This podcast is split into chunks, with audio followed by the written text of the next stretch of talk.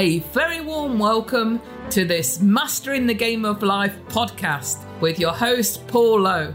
Paul offers wisdom, insights, and tips for living a healthy, meaningful, purposeful life. On the back of overcoming extreme adversity, Paul has a proven track record of achieving life enhancing results. He offers empowering advice and guidance to help people develop a mindset for success so that they can live with more happiness and prosperity. Through his Mastering the Game of Life podcast and books, Paul also helps people to get their own inspirational messages and powerful stories out into the world, as well as being involved in supporting many charitable organisations in their development, fundraising, and projects. Hi, it's Rob here, and I'm with the lovely, magnificent Paul Lowe. Um, L O W E, Paul Lowe. You can find him on social media. Now, this is a privilege. Um, I don't know that he's actually said it because uh, he's done his intro, but I am his 250th episode. I take that very seriously, uh, Paul. I'm very grateful. Thank you. Um, and Paul wants to discuss my foundation, the Rob Moore Foundation, and being a catalyst for change. So it's a bit of a different subject than what I might rant about every single day. He also wants me to do my own introduction. Now, I am a bit, I'm a bit English about blowing my own trumpet. Um, so I'm going to focus more on the foundational work, um, Paul, than maybe my entrepreneurial accolades. Um, my personal vision, um, which is also my uh, foundation vision, is to help as many people on this planet start and scale their business and get a better financial education. Now, my foundation will help anyone who uh, meets that criteria, but I, I, suppose we will be focusing on underprivileged um, or disadvantaged, maybe young um, entrepreneurs to start with, because you know maybe there's a lot of people in the world that just need a bit of luck, or just need someone to support them, or just need a bit of a leg up. Um, and so I wrote a book, Money, must have been two to three years ago, Paul and that did pretty well um, in the UK. Not that it matters how many it sells; the book is the book. And I wrote it as a, uh, I wanted it to be a one-stop shop, go-to book for money because there's lots of books on money and all the niches of money. But I wanted it to be the story, the psychology, the history, the mindset, the strategy, the tools, and the tactics. I wanted it to be everything. And it was a big project. It was a massive book. In fact, it was nearly a quarter of a million words, first edit. Um, and in the end, we got it down to about 150, 140,000, I think. Uh, and at the same time, simultaneously, I launched my foundation, the Rob Moore Foundation. So I'd kind of moved beyond, you know, became a millionaire before age 31. I'd bought, sold, managed hundreds, hundreds of properties, letting agency training companies that some some years have done 20 million there or thereabouts in all revenues broke a couple of world records for public speaking, wrote a load of books, did my podcast, The Disruptive Entrepreneur, which has done really well. But I guess I was yearning for something bigger, something more meaningful, something that made more of a difference. Now, they do, but you know they're they're not really philanthropic or um, purely focused on helping people who are maybe a bit less privileged. So that was when the foundation was born. And I know that um, you've been helping Paul, you've been advising my mum, um, who's a trustee. Um, I know that you know you really want to be involved a lot, which is a real privilege to work with you because I know you've got lots of experience in that world. Um, and I guess I did that because I didn't want to be a philanthropist when I was 65, when I'd made 100 billion, like a lot of them are. I thought, well, why can't I do that now? Why do I have to wait till I'm 65? Why can't I do it at 37?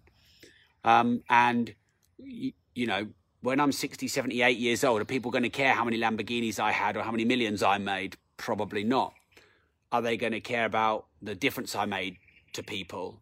I think that that's what they're going to care about. And I think that's what's going to mark the biggest difference on the planet. So mm. that's a bit of a different intro. Um, but that's what you want to focus this episode on. So um, I'm happy to talk about that.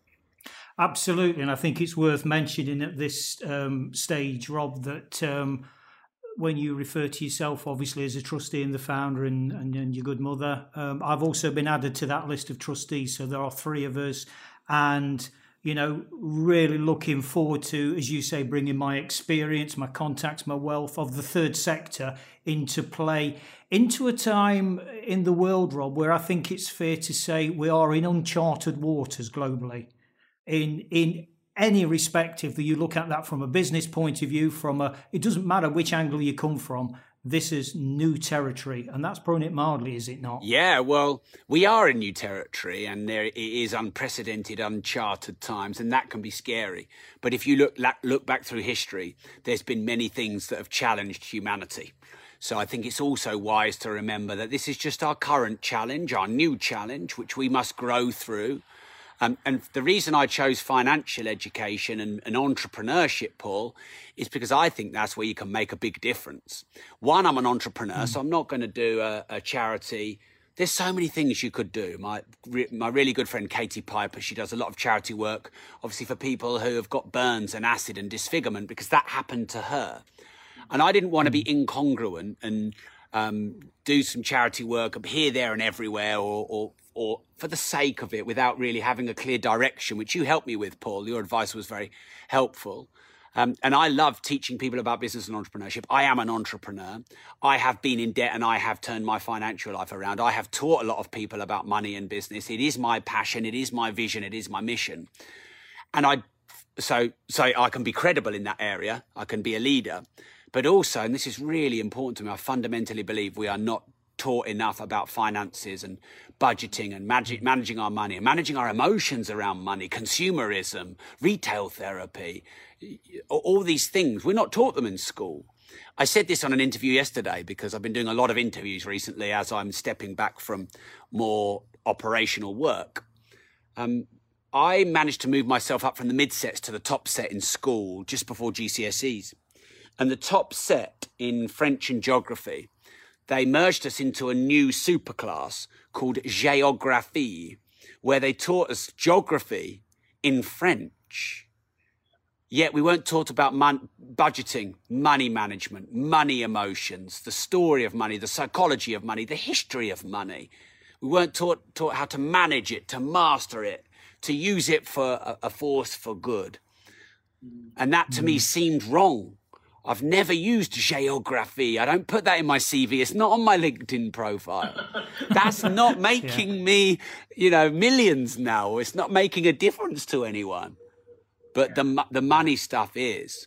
And whether we like it or not, we have universally agreed through our democratic systems that money is the universal medium of exchange of value. So we've replaced sardines, atlas stones, salt, and any other method of um, exchange of value. We've replaced barter. We don't swap trades anymore. We believe um, the current monetary system or systems, because there's more than one, to be um, efficient, um, to be frictionless, to store value well. I mean, if you had your um, if you were a butcher and you had your meat without salt, they're going to decay very quickly. Even with salt, they might decay within a month or a year. But money, your po- you know, your new polymer plastic note won't decay for a thousand years or whatever, and it will be exchanged, you know, hundreds of times.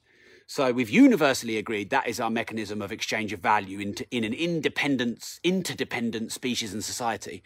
Yeah, most people aren't taught how to use it and manage it. It's like being taught not mm. How to use your hands and your feet. Seems crazy to me. Yeah. I mean, when you consider that, you know, there's a very strong train of thought that money is energy. And when we look at energy aspects around us, be that emotional, be that physical, be, it, be it whatever, as you say, there's no focus, is there, on this this thing that to most people, I wouldn't say all, but to most people makes the world go round. And as you say, there's no primary education or even, I think respect is probably not too strong a word given to it at an early age. And it's like, you cannot ignore this this thing, this medium called money. You cannot. No, because everybody relies on it, needs it. Most people are a slave to it rather than mastering it. Even our basic sustenance of shelter and water and food require money, our basic survival, as well as all the other trappings and um, material items that, you know, clothe us and protect us or are a manifestation of maybe, you know, our desires or egos or whatever. Um, but yeah, this is really the work. So thank you for being a trustee, Paul. Um, and the work of our foundation is to get out to the masses, the developing world, the countries that don't have um, the education that we do in, in maybe in the developed world young people, underprivileged people, struggling people. I'm just doing a little thing right now Paul. Um, I just helped do a, a 20 grand raise. My foundation matched 10,000 and we did a raise in the community for the NHS through the lockdown, which I thought was a nice, there was money sat in the foundation. I thought that was a nice way to use it because I could wait and wait and wait, but you know, we, we want to use it for good causes. Um, but I've, i have just done a little thing where I've um, opened up applications to give a £3,000 gift, grant gift, um, not a loan um, to a an entrepreneur with a great story, an entrepreneur with a mission and a message. And hey, look, it's not like it's a meritocracy. We all deserve a chance. But there's nothing more empowering than an entrepreneur with a mission and a message, a product yeah. and service that's meaningful, that's valuable, but they just need a bit of help. Yeah. The um yeah, the the power of the story, isn't it? The words and you know, going back to the caveman days where we we sit around the campfire and we just love to tell stories. And it's that empowerment that that gives us isn't it? And, and certainly rob when we look at the some of the the client groups that we're aspiring to serve you know they're inspired by those stories you know from coming from sort of you know dare i say from cliche rags to riches. But it's all in the story in the energy of the words isn't it? And that's that's what excites me about this this this project that obviously I've got involved with you and uh, and your mother with the Rob Moore Foundation. I want to flip over to just the general word contribution, Rob. Um, and when Robbins talks about his six human needs model and the highest need being contribution, I just wondered what your what your thoughts were around contribution generally, and is it what you would frame as the highest human need? Yeah. So um, I've been trying to figure out, as we all are, I guess, on this tough journey called life. What is the meaning? What is the purpose? And what is my individual meaning and purpose within this greater meaning and purpose? I almost feel like part of humanity's purpose is to find out its purpose on an individual and on a, a global level. Um, and I don't think that material item success or accolades is that purpose because we didn't need that 100,000 years ago and it doesn't serve humanity's evolution. And someone asked me on a podcast yesterday, Rob, what does success, what's the definition? Now, of course, wisdom will tell you that the definition of success is an individual thing, but I'm going to, I'm going to put an argument, a debate to start um, to everyone watching and listening. I would say that success means being valuable. And contribution is being valuable. Mm. Contribution is serving at least equally. You can't have a consumer without a producer. You can't have a taker without a giver. Um, and as such, I feel like without contribution, there is no hu- human evolution. We are interdependent. I need the shoes that you make. You need the meat that I cut. We both need the bread that our friend over there bakes. We need the um, what, what's someone what's a we need we need butcher baker, candlestick maker, all the basic needs. It was far more simple 10,000 years ago because there wasn't such a hierarchy. I imagine in a tribe 10,000 years ago, it wasn't like, yeah, the baker gets paid 10 times more than the candlestick maker who gets paid 10 times more than the butcher. Oh, and the cobbler, he's the CEO and the ironmonger, she is the janitor. I think we had a very um, horizontal hierarchy. Um, and Alfred Adler talks about this in Adlerian psychology, whereby um, they believe in vertical, so they believe that vertical human relationships is subordination and ultimately not healthy for humanity, i.e., um, you are my boss I subordinate to you, or, or um, you know, you subordinate to me, and you are lower than me, and I am higher than you.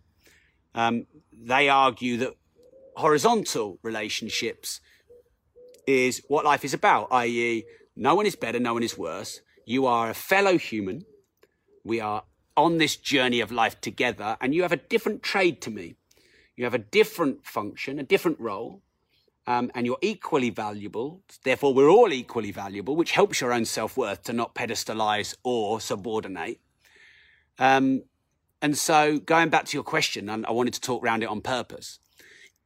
Why does Tony Robbins believe that contribution is one of the most basic human needs? Because without contribution, there is no humanity.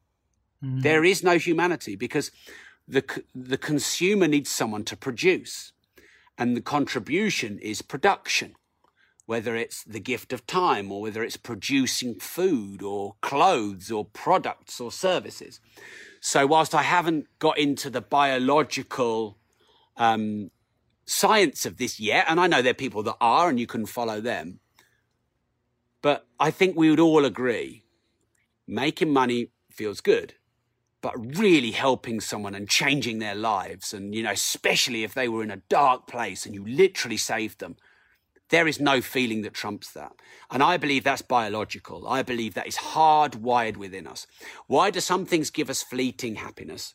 And why do some things give us a deep sense of fulfillment and worth? And I just want to talk quickly about happiness and link, link it to this, Paul, and contribution. Because mm. a, lot, a lot of people say, you know, the meaning of life is to be happy.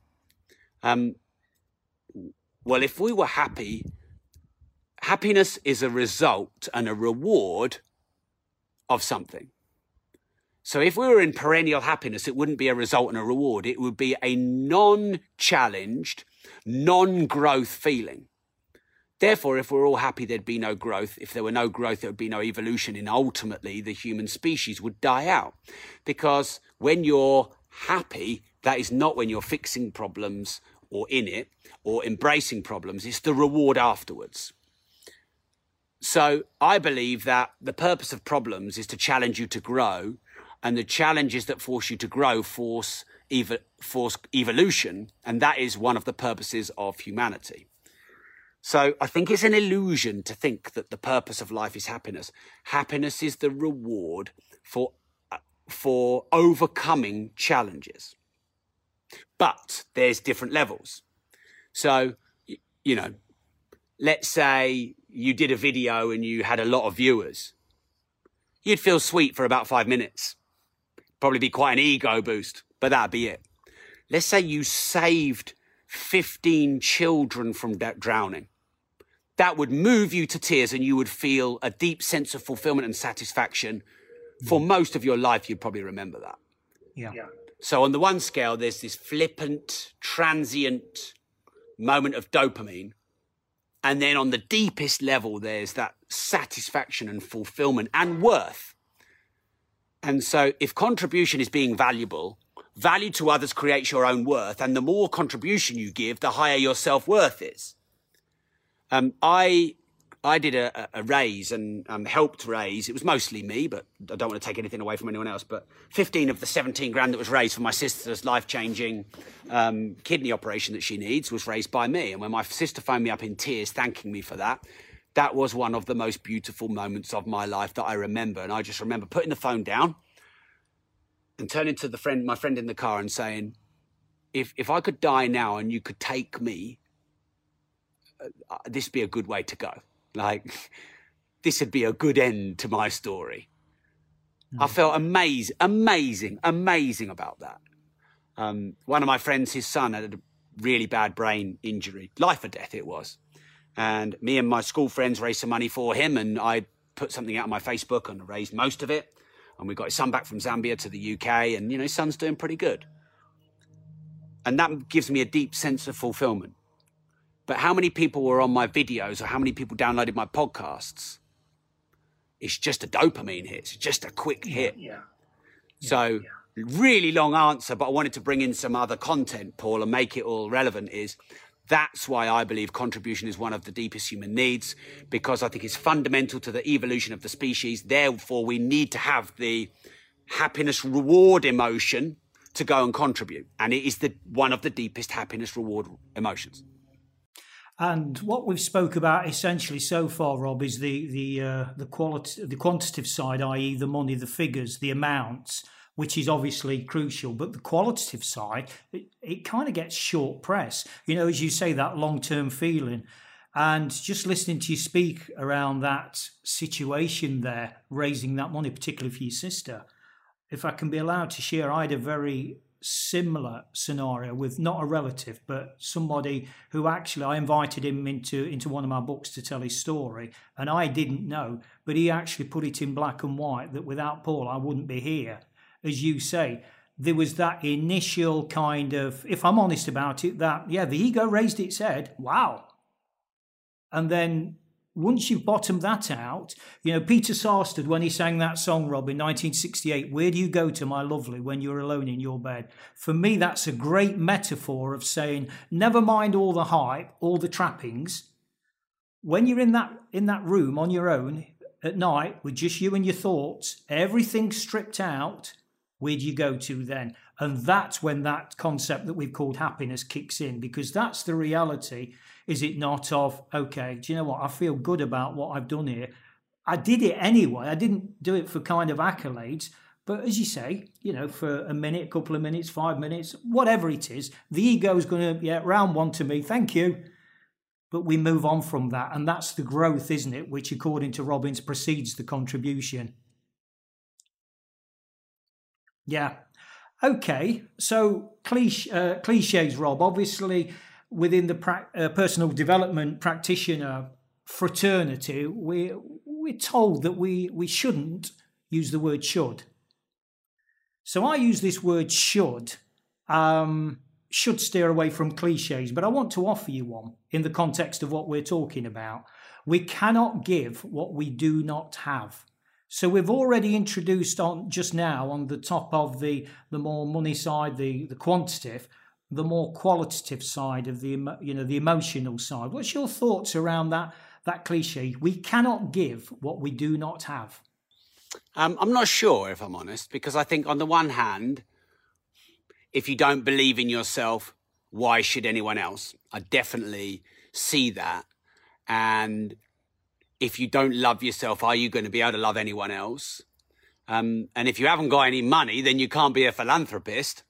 So I think there's some tick box arguments for that. But one thing I will chuck in is um, guilt um, is a, a, great emotion from which to give.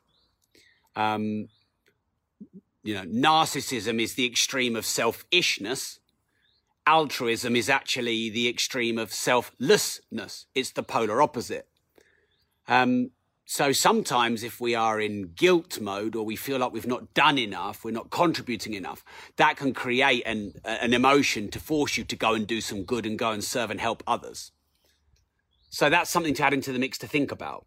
I know, let's say over the last year, I've had some challenges behind the scenes.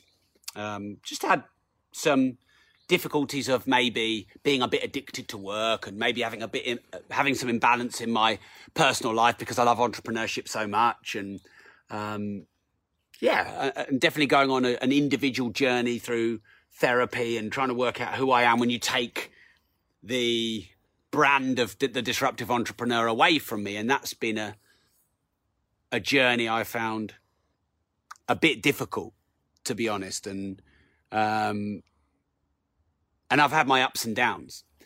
But my therapy and my um, what's often helped lift myself back up when I've been challenged is to immediately go and help someone myself. Yeah. So um, if I've got an area, if I've got a challenge, you know, outside of business and it's hurting me, then I might call up five of my clients or I might put on social media, hey, look, I'll do seven calls today and do 15 minute calls with entrepreneurs. And there seems, it, I, I, can only speak for me, Paul. It, it, it, might not be for everyone, or it, it might be, but great therapy for me to alleviate my own pain and challenge is to go and immediately help other people. So I haven't got in that moment uh, a balanced emotional state, but then that drives me to go and help a, lo- a load of entrepreneurs. Now, you know, I don't help people in areas I have not sorted myself. You know, I help people in business and entrepreneurship and their journey, which I've been on. So I, I maintain that integrity that I'll help people in areas I know I can. No one is a master in all areas. Um, but in some, sometimes I'm giving what I lack because I, I feel in the moment pain, but I'm giving love. Um, I feel in the moment challenge, but I'm giving support. So there's an argument you can actually turn it around as well. Yeah. And I can relate to that so strongly because of my 40 years, and I don't like labels, but I'll, for the purpose of this conversation, Rob, I'll use it. My addiction for 40 years was how I got out of that was six months on, six months off. Real disciplined, hard, regimented. It's like flipping a light switch. I called it my black and white years, which lasted for 40 years. And so within that was when I was in my black phases, my dark phases, suicide attempts, desperation, or in the gutter, sabotage everything, the lot. And then I'd flip a switch, something inside, which I'd program my mind to do to build up into a white phase. In other words, I switched the light switch on for another six months. I'd build myself up. I would give, I would give, I would give. Within that, yes, a lot of people benefited immensely, but essentially it was about me. It was about my healing. It was about my hurt, my pain. And I think that's absolutely fine that we do that. You know, I've spoke to so many people subsequently where you mentioned the word guilt there, Rob where they've got that guilt. It's like, well, actually, I did that for all the wrong reasons. It doesn't matter. The outcome, i.e., helping others, is all that matters. The bits in between, it's just stuff. And the fact that you have healed or moved along the healing journey, it's a double whammy. What what what isn't there to like on that? Yeah, I think uh, for me, it's therapy for my own challenges to help me overcome my own bumpy ride because um, I'm quite an emotional guy. I am not as level as some wise people around me that I have, a bit high, bit ding dong, you know, like that. I am a bit like that. And surely a greater way to alleviate your pain rather than addictions is service and contribution. One thing I will say, there's a lot of people who are in pain and in guilt and in altruism and serving and contributing but they're not sending invoices out for their work. They're not mm. asking for money. And in the end, that lack of balance, because extreme nar- narcissism or extreme altruism are both imbalanced states. So if you're a coach, mentor, if you've got uh, courses, intellectual property, a consultant, a trainer, an educator, don't give everything you've learned your whole life away for free. And what I do is I, I donate, let's say on average, three, it's about three hours a day now of my time purely for free to do podcast interviews with people like yourself. This is my third today, um, my third live video, um, to do calls for people at, at um, 50, you know, 100, 1500 stars, which is like $15 just to get commitment and um, accountability so that they pick up the phone when I call them. Um, and I've done thousands of free calls over the years. Um, if anyone's struggling, I'll often just pick up the phone. I saw someone on Facebook struggling, I just called them up and they were like, wow. Um, and I don't need to brag about it, although some people say you should say that stuff more than you talk about your accolades. Because people mm. are going to remember me for that, not my accolades. But I don't want to yeah. use it as a gimmick. It's just what I what I do, and I want to mm. do more of it. Um, and so I'll ring fence about three hours a day, sometimes less, sometimes more. And that makes me feel like I'm contributing. Now, if I re- ring fenced eight hours a day to do that, Paul, you know, how, how do I serve the self? That becomes too selfless. How do I grow? How do I monetize? How do I build a legitimate business? If a business doesn't make profit, it's not a business. It's a liability or a hobby, an expensive one. So you might donate five hours a day in your commercial interests and three hours a day in your contribution interests. Or it might be, when you're skint, it might be seven to one hour ratio. That's fine. It's something. Or seven and a half hours commercial and half an hour a day contribution. Now, when you're a billionaire, it might be half hour a day commercial and seven and a half hours a day contribution. Um, and as long as you feel like you're doing both, and you're challenging yourself to do both. If you're overly commercial, think of a bit more contribution. If you're overly contribution, think a bit more commercial. Then you have st- sustainability and equity and fair exchange. Because either, when you go to the extreme in either, I'll tell you this and I'll be really honest. If I give too much of my time for free, I will start to go, oh man, I'm feeling a bit drained. Oh, and I'm not getting paid for it. Or I'll start to feel like, well, people are taking a lot from me. Or I'll start to maybe just resent a bit. Now, it's not their fault at all if I've chosen to do it. Now, if I'm just all about money and growth and progress and success and you know, personal brand. And look at me. In the end, there'll be some guilt there that goes, Oh, Rob, you're getting a bit selfish. You know, come on. There's a calling inside of you that's greater. And um, one of my mentors, John Demartini, he says that um, the world, the universe will constantly give you feedback to try and get you back into balance and authenticity, not either extreme, um, you know, um, out narcissism and altruism or um, fantasy and uh, pleasure and pain, all extremes uh, delusions in that there is upside and downside in everything. Um, and so when we get out of balance, then we'll get feedback in the form of problems and challenges to force us to grow to get back into balance. And if we're experiencing their problems our whole life, it's because we're not getting the message. Uh, and by the way, what's your reward when you transcend a problem? Because what, what does everyone want that to be? Oh, my life is sweet now. Oh, everything's great. No more problems. No, your reward for transcending a problem is a bigger one. That, because hmm. mm. that is evolution, because you don't evolve if you recede. No one wakes up and goes, I want to be smaller today. I want to be less today. I want to decay today. No one wakes up in that. Now, look, I don't want to grow in playing the guitar because it's not my values.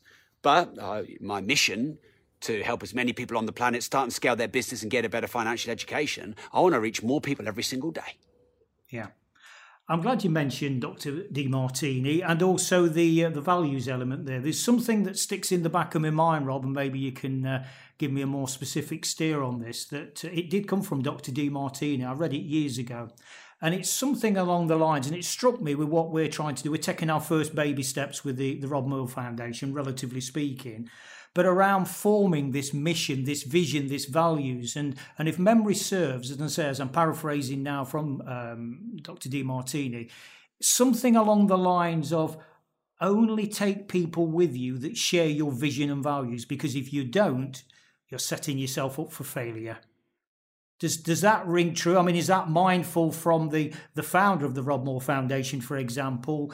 You know, when we do start to uh, formulate the mission, the vision, the values, and really get that down, does that ring true with you know? Far be it to sort of question Dr. Demartini per se, but actually, I like to question everybody and say, well, I don't take your words at face value. Tell me why you say that. You know, where's the evidence?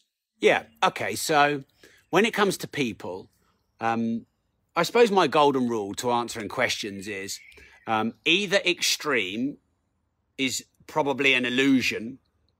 So you can't separate the yin from the yang, the up from the down, the good from the bad, the easy from the hard, the kind from the cruel. Um, so, no, I don't think you should only surround yourself with people who fully support your vision and mission. I think you should also surround you with people who challenge you to grow. And I remember thinking about my circle. And I suppose before you get into personal development, you don't really think about your circle. Your friends are your friends. You hang around with who you hang around with. Then personal development teaches you you should only hang around with people who've got your back, who want you to succeed. You know, you are the sum of the five people that you hang around with. Who you hang around with is everything. And then some people a lot bit further down the line will go, but actually it's really wrong just to around, surround yourself, staff, employees, friends, with people you just go, yes, Rob, you're right, Rob. Yes, Rob, you're right, Rob. Yes, Rob, you're right, Rob. Yes, Rob, you're right, Rob. Because in the end, you just fuel your ego. Yep. Then they tell us we should get mentors who are further ahead than us because then we can model the traits of the greats.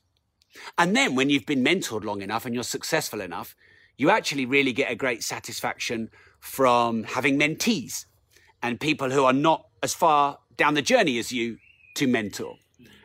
And all of these things I've said are good, but they're, they're imbalanced. So I believe it's wise to have people around you who are above you, equal to you, and below you, and people who support you and challenge you. So some look, I, I, I was speaking to my business partner today, uh, and we were having a chat, and basically, um, I, have basically made a mistake, um, and we were discussing that only Rob would make this mistake to such this epic degree. It's a Rob style mistake. Most people would make a little bit of this. Like if if someone spills some water, they might spill it on the table a little bit. I'll spill it on the computer, the iPhone, the dog, and I'll ruin everything. Um, and you know, Mark's like, Rob, look, you need to sit down and listen to me here. Um, and he's challenging me. And it feels uncomfortable, but it's really good because yeah. he will pick me up. You know, he's not a yes man. And he will say, hey, look, Rob, you need to work on this. And um, so it's vital to have people who will challenge you. But yeah. so, you know, when you're when you're too high, you need challenge. When you're too low, you need support. You need having a mentee is the contribution. Having a mentor is your growth and progress. So no, I would not say only surround you with people who support your vision and mission. What I would say is surround yourself with people who um, have got your back and don't want you to fail and accept you for who you are. Because someone who will challenge you and say, hey, look, Rob, you've done that wrong. Hey, Rob, you should think about that. That's not a, a bad thing. That's a good thing. But they've got to want to be with me. They've got to, you know, not have an ulterior motive to bring me down or suppress me.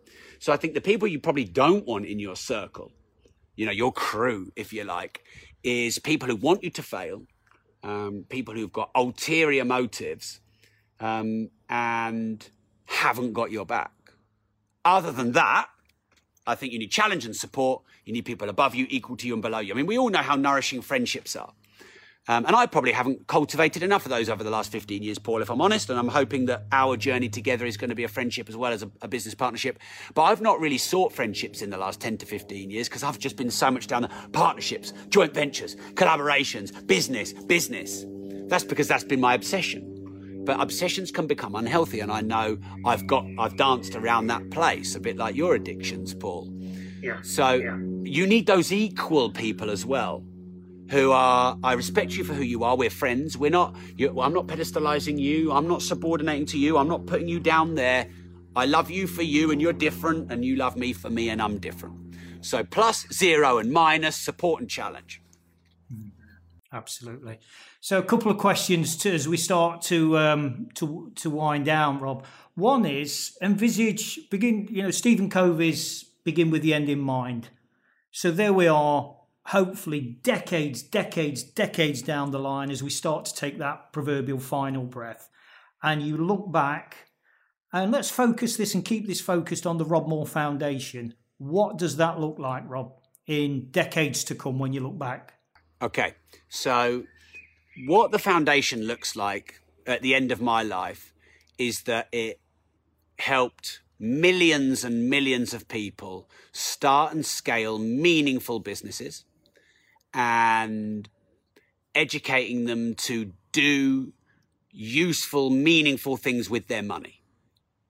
Now, of course, that, you know, I could go libraries, schools, internet in the developed world, donating books, courses, apprenticeships, mentorships. I could tick all the different media, medium of which I deliver that, but I, you can, you know, when you start thinking schools and libraries and such, you have to be careful not to make that an ego play. Um, so if I'm there and I, and millions of people have been educated, inspired, and impacted by the work the foundation has done, in whatever capacity, Paul, then I'm happy and, and I like feel like, you know what, I'm going out on a high here. Um, for me, some of the best stuff I've done is a one-to-one phone call with someone who's struggling. As opposed, I mean, I gave 120 odd grand check away to, um, I think it was Sue Ryder or Cancer Research, and I've done big checks like that a few times, and that's great. But the the individual who's on the floor, who's, you know, in lockdown, homeschooling, single mum, lonely, trying to forge her, you know, business in a really difficult breakup, not believing in herself. And I call that person up. That's just an example. There are many different types of people, but, you know, homeschooling has been really hard. And that's mostly been women who've been doing that that I've been speaking to. Um, and I, the first thing I say to a, a mother, entrepreneur, homeschooling, and building their businesses, I think you're amazing because I died trying to load the dishwasher. So you have got so many more skills than me. But at the end of that call, when that person is more lifted or inspired, or they've got an action or a goal, um, you know, I've had a few people that have said to me, Rob, look, you know, you really helped me out of a dark place, like you said. I, I got this realization because human evolution is growth. And so, therefore, we're all inspired in our areas of inspiration to do more, more, more, more, more. And we, we, we you know, we're taught to go. John Demartini teaches me to go from local to national to intercontinental to global to intergalactic. The bigger your vision, the more you achieve. But in the pursuit of that all the time, it's very difficult. It's very easy to forget that actually a million people are a million individuals. Yeah. And business is all about scale and, you know, it's all about growth. But you can get very impersonal when you do that. Very impersonal. So I do a lot of one to one phone calls a week. That might be a dozen. I've, I did I did nearly 200 in a two week period over the lockdown. Um, and you know, you really change the world one person at a time. And just sending them something on email that might be helpful, cool. But talking to them for 15 minutes on the phone, you know, that's that's different. Yeah. And that change comes from within, doesn't it? That starts from within. And I love the way this is kind of just nicely, um, I use the word segued again. And just for the final question, then, Rob, on that note, um, I'd like us to share one thing each, one thing for the, the listeners and viewers that call it a, a mini legacy, if you will, that will nudge people along in their lives, or at least give them something to think about um, along the lines of what you've just said there. Um, so I invite you, Rob, to you know what is your I know, I mean, for crying out loud, you've written best selling books by the, the, multitude. So there could be a horde, but I want you to pick one. I want you to pick one that says, bang, this is it. Or this is one of them. I think in the end, the foundation will be the biggest thing I build. I think in the end, you know, of course, I'm hoping to get a multi-million copy book. That's why I write so many because I'm still trying. Um, yeah. Of course, I want my companies to be successful. Of course, I want my podcast to be great and all the things, Paul, in the future that we don't know yet. I love the thought of a million opportunities in the next six decades, and I don't know what any of them are. To me, that is mm. the beauty of life. But if I was to say one thing that'll be the biggest and the most impactful, I think it'll be the foundation.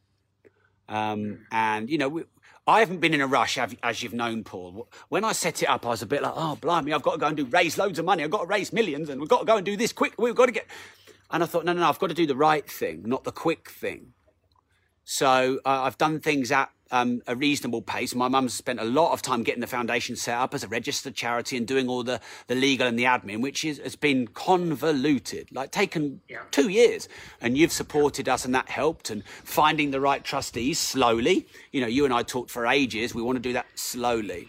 Um, and you know, we did the NHS 20, 20 grand raise and done a couple of other bits and bobs and doing this three grand raise. But you know, I'm just going to try and do the right thing, not the quick thing. Yeah. Um, and balance it with my other endeavors. I'm writing three books at the moment. I'm, you know, taking time out of, uh, of tactical and operational elements of business so that I can have a more balanced life. Um, but, you know, sometimes we're in a bit of a rush. I mean, I might have six decades left, Paul. I might have seven or eight if, you know, these scientists sort us out. I think the average life expectancy about 100 years ago was under 30. And I believe it's almost 80 now or, or 200 years ago, it was like 30 or something really low. But what could it be at the end of our lives? Um, hopefully, a lot. So, um, yeah, the foundation probably is the thing if I had to pick it. Well, just on that note of time, Rob, um, in October, I'm 60.